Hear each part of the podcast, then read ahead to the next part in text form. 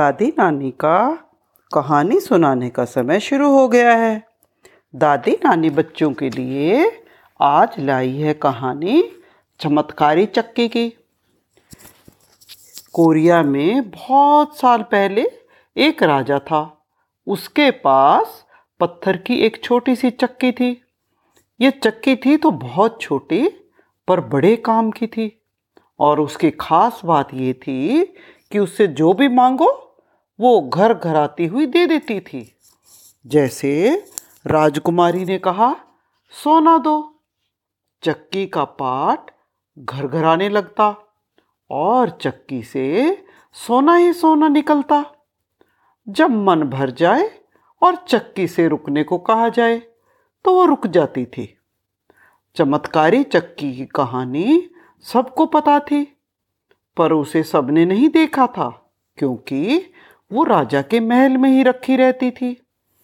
एक चोर ने सोचा, अगर वो इस चक्की को चुरा ले तो माला माल हो जाएगा। बस एक बार हाथ मार ले तो बार बार चोरी करने और पकड़े जाने का डर हमेशा के लिए खत्म हो जाएगा। पर चोर को कैसे पता लगे कि चक्की कहाँ रखी है? उसने वेश बदलकर राजा के दरबारियों के साथ मेलजोल बढ़ाया। फिर एक दिन एक दरबारी से बोला, क्या ये सच है? राजा को अपने मंत्रियों पर विश्वास नहीं है। दरबारी ने हँसते हुए कहा, क्या बात करते हो? इतने योग्य मंत्रियों पर राजा को विश्वास क्यों नहीं होगा? मैंने सुना था, चोर बोला कुछ लोग बातें कर रहे थे कि राजा ने अपनी करामती जादू वाली चक्की को गहरे गड्ढे में दबा दिया है, क्योंकि उसे मंत्रियों पर विश्वास नहीं है। ये सब झूठ है, दरबारी ने कहा। मैंने तो आज ही राजमहल के भीतरी आँगन में चक्की को देखा है। चोर बोला, भीतरी आँगन में? हाँ हाँ कमल सरोवर के पास मैंने आज चक्की को देखा है, दरबारी ने कहा। हमें किसी की अफवाहों पर विश्वास नहीं करना चाहिए। हाँ शायद आप ठीक कहते हैं, चोर ने कहा। और अंदर ही अंदर चोर बहुत खुश हुआ। चलो, इतनी बात तो पता लगी कि चक्की है कहाँ। चार पाँच दिन तक चोर ने कमल सरोवर तक पहुँचने और वहाँ से भागने की प्लानिंग की।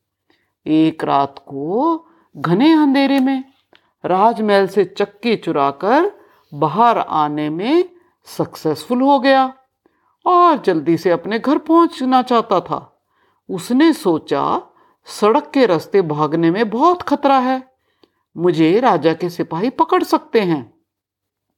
इसीलिए उसने समुन्दर तट पर बधी एक नाव चुरा ली। चक्की उसमें रखी और उसको रखकर निकल पड़ा। नाव के चप्पू को चलाता हुआ चोर सोच रहा था, अब वो दिन दूर नहीं। जब मैं दुनिया का सबसे अमीर आदमी बन जाऊँगा। मैं इस चक्की से बहुत कुछ मांगूँगा और बहुत बड़ा सेठ बन जाऊँगा। फिर वो सोचने लगा, मैं इस चक्की से क्या मांगू जिससे मैं जल्दी से अमीर बन जाऊँ? उन दिनों नमक बहुत कम मिलता था, सारा समुंदर का पानी मीठा होता था। लोगों को नमक बहुत दूर दूर से लाना पड़ता था और नमक को लोग बहुत महँगे दाम से खरीदते थे संभाल कर इस्तेमाल करते थे। अब चोर ने डिसाइड कर लिया कि वो इस चक्की से नमक ही मांगेगा। वो जोश में एकदम चिल्ला उठा, नमक दो नमक दो। और चक्की तुरंत चलने लगी। उसमें से नमक निकलने लगा। चोर तो खुशी से झूम उठा। वो नाचने लगा और सोचने लगा, सपने बनाने लगा। मैं अब नमक का व्यापार करूँगा। मेरे पास नमक की मंडी होगी। मैं पूरा बाज़ार खरीद लूँगा और एक दिन तो मैं राजमहल भी खरीद लूँगा। मैं कोरिया का राजा बन जाऊँगा। कमल सरोवर मेरा होगा और कमल सरोवर के पास ये चक्की नमक बनाती रहेगी। वो तो खुशी से पागल हुआ जा रहा था और बड़बड़ाता रहा। सोचता रहा, चक्की चलती रही, नमक बनता रहा।